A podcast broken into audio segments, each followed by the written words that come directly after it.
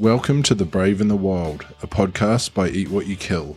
I'm Tim Kavermann, and I'm flying solo on this one, discussing a topic that means a lot to me and that I've seen discussed in our community.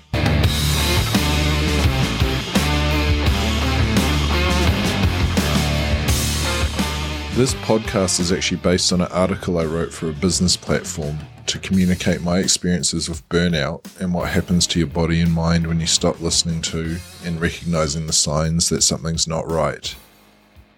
It's really important to me that this podcast always include an element of promoting positive mental health. In the last three weeks, I've seen four conversations in the Eat What You Kill community with the words burnout, depression, and struggling in them. So I thought I'd share this here in the hopes that it will resonate with some of you and perhaps offer some insight and help if you're experiencing some of these symptoms or burnout itself. At the least, I hope it offers you some relief knowing you're not alone and that it does pass. I guess the best place to start is defining what burnout actually is. I've researched burnout and its associated symptoms to a depth that's probably not super healthy. I've spoken to doctors, psychologists, and others who have been through the same thing. While everyone has their own triggers, there are common traits and effects that, for me anyway, feel scary, debilitating, and at times hopeless. The best description of burnout I've found is as follows Burnout is a state of total emotional, physical, and mental exhaustion caused by excessive and prolonged stress, it is often but not always related to one's job and occurs when your level of overwhelm exceeds your capacity for managing it. Now, I'd add to this that the stress and triggers may not actually always be obvious until it's too late. They weren't with me anyway. My experience with burnout goes back a few years now to the start, and while I don't intend to assume anyone else's situation, I'd like to offer a brief insight into my experiences I think it's important to give hindsight, having been on the receiving end. I now have a clear set of warning bells that dictate my personal and my professional level of acceptance for stress. Back near the end of 2020, I woke up one morning with a headache. I didn't think much of it, but this headache was different. It was deeper and it seemed to be all over my head. This headache would last almost three months. Following the headache came a wave of slow and steady fatigue that took hold without me even noticing. It was enough to make me feel off, but I wasn't that concerned. Then one morning I woke up and couldn't get out of bed. Even rolling over required effort. I struggled through a shower and a day of work. I fell asleep multiple times, usually on the floor while playing with my dog. This was new, it hadn't happened before. This went on for a few weeks, and I just assumed I'd been overdoing it at the gym or that I wasn't eating enough. I tried everything to shake the fatigue and headaches, but nothing helped. I decided it was time to see the doctor. I had full blood tests, literally everything they could test for, I had done. I tidied up my diet, I stopped training at the gym, and I worked fewer hours. There were days where I'd feel better, but I'd always slip back into the mornings of struggling just to get out of bed. I had more tests done, and at this point, I'd actually con- convinced myself that I had a brain tumor. Uh, weeks turned into months, and the relentless fatigue turned into depression and anxiety. I was sad that I felt so awful. I was scared that I was sick, which triggered anxiety and panic in me. And I'd lost interest in doing everything I loved simply because I didn't have the energy to do it.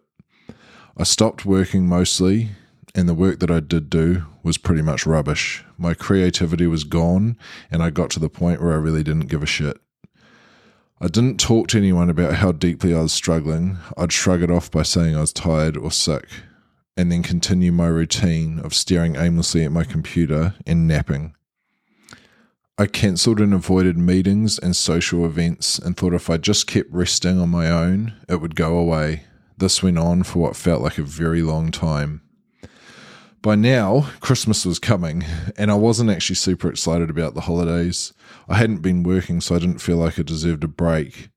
What started as a headache was now ongoing and overwhelming anxiety, depression, and fatigue. I'd actually gotten used to it, if I'm honest. I was due to go to an end of year Christmas party. I was dreading it.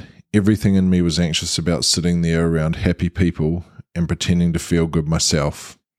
The morning of the lunch, I woke up feeling terrible. The anxiety and fatigue was at its max, and I believe that the impending lunch was just making me feel worse. I went through the motions of getting up and I went outside to take my wheelie bin up the driveway.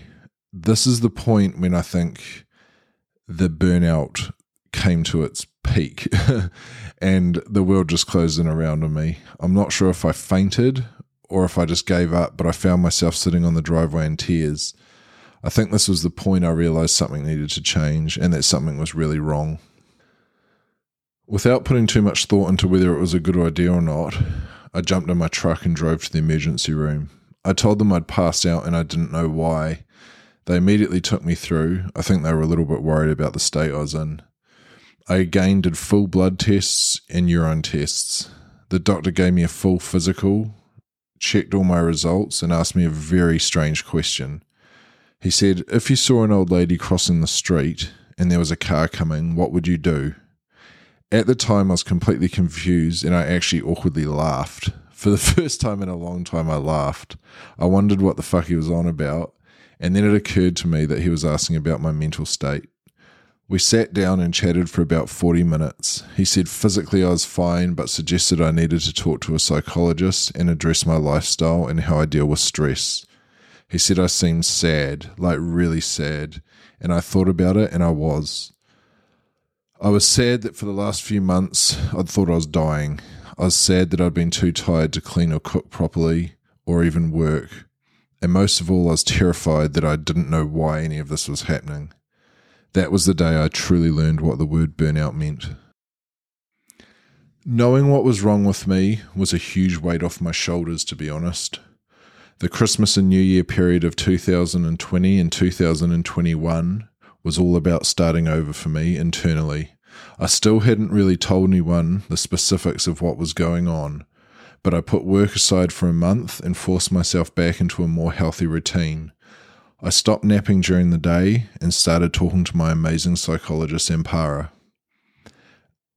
I reconnected with the things I loved. I went spearfishing, I took my camera out, I cooked good food, and hung out with my family and friends more.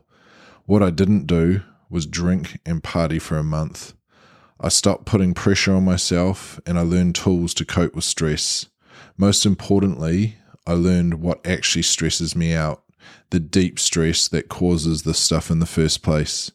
I learned to breathe and I accepted that I was healthy physically and let go of the idea that I might be sick. Slowly but surely, the fog of the fatigue I'd been feeling began to clear, and finally, my headache got better. My energy was slowly coming back and I was smiling more. I started listening to happy music again and found my creativity. In the space of four weeks, I feel like I stopped everything and then slowly and carefully reintroduced the things I love to remind myself why life is awesome. I wrote a quote on a mental health blog I used to have a few years ago that said, Drown in the things that make you smile. This has become my guiding light. I wish I could say this was the end of the story, but it happened again. Fast forward to now, 2022. Yes, it happened again. In late January, I started feeling tired again.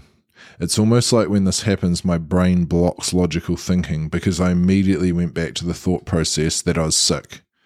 A week later, I was back in the struggle of even getting out of bed. I'd lost interest in almost everything again, and I was back to being lazy with cooking and cleaning. I went back to the doctors for tests, and hello, depression and sadness again. I'd been spending a lot of time alone. The comfort of isolation had become perhaps not so healthy. I'd been eating a poor diet, including a lot of sugar.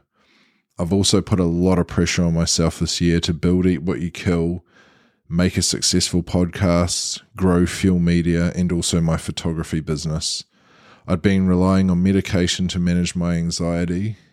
And I think, like everyone else, the last few years of COVID bullshit and lockdowns and associated stress has all caught up with me. This time, rather than go down the rabbit hole of depression, I made some big and immediate changes. The hardest and probably most needed change was getting truly healthy. I've had stabs at it before, but to be, completely honest, I've never been 100% committed at doing it. I cut all inflammatory foods out of my diet. I stopped eating processed foods and instead I now eat meat, vegetables, and lots of good fats. I avoid sugar, which was pretty much what I lived on up until this year.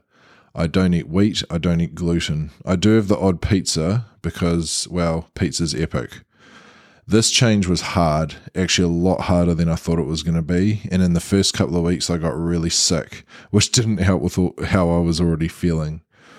But now, almost 13 weeks on, or four months on almost, uh, I feel a lot better for it. In fact, a lot of aches and pains, especially associated with back pain, have all disappeared. This really surprised me as I wasn't expecting it. I know now that when your body is in a constant state, state of inflammation through food, through stress, and through your environment, eventually it's going to push back. For almost four months, I sent a photo of every meal I had to my good friend Krista. She kept me accountable and helped me not only with the food, but with my mindset. I've made some really big changes, and Krista, if you're listening, I'm forever thankful for you. I started CrossFit again, I still have to push myself to train with the classes instead of going in alone, which is where my comfort zone lies. But with the changes in my diet, I no longer have huge crashes after the workout. I feel stronger and faster, and most importantly, I feel happier. I've started seeing my psychologist again, and I've made an effort to go hunting and spend more time away from the comforts of home. It's now nearing the end of April, this year started in a really hard place again, and I was gutted. But I believe now that I'm the healthiest I've ever been. The first time round, burnout kicked my ass. I didn't know what it was, and I really battled with it. This time, I took it as the warning sign it was that things had to change. The change in my diet and lifestyle has allowed me to halve the dose of my anxiety medication. I've tried this in the past and I couldn't do it physically. This time, and I believe it's the due to the lack of sugar and processed foods and just being in a healthier mindset, I had almost no side effects in reducing the medication. I now have a super clear picture of what burnout means to me, what causes it, and how I need to deal with it when it happens.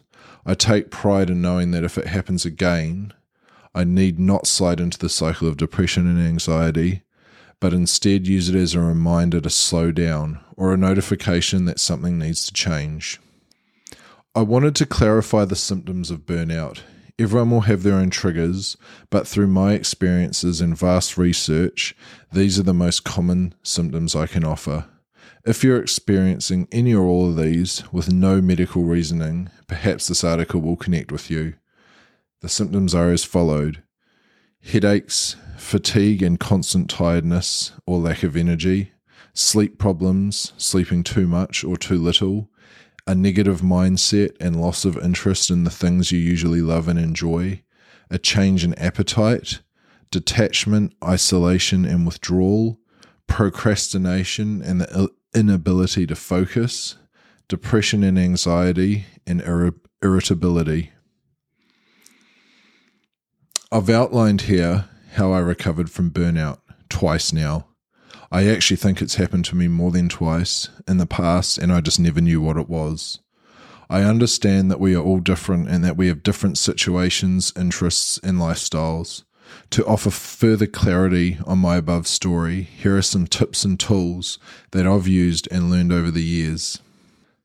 The first and most important step is recognizing burnout. Watch for the symptoms and recognize when things aren't as they should be. Seek help from your doctor to rule out anything physical. When you can put a name on it, it takes away some of its power. Rather than being an unknown, suddenly it's a real symptom that you can take steps to deal with. Reach out to others. Tell people you trust how you're feeling. This act in itself will reduce the pressure and stress that comes with carrying it alone. Connect with your family, friends, co workers, and GP. You might be surprised how many people you talk to have been through the same thing or know someone that has experienced this. Employ the help of someone who knows what they're doing. Find a specialist or psychologist that you really connect with. This can take some time, but when you find that person, you'll never let them go. They can offer experience and assistance that friends and family often can't. I personally believe that everyone can benefit from seeing a psychologist, even if it's just a few times a year or as required. Reframe how you look at what you're feeling.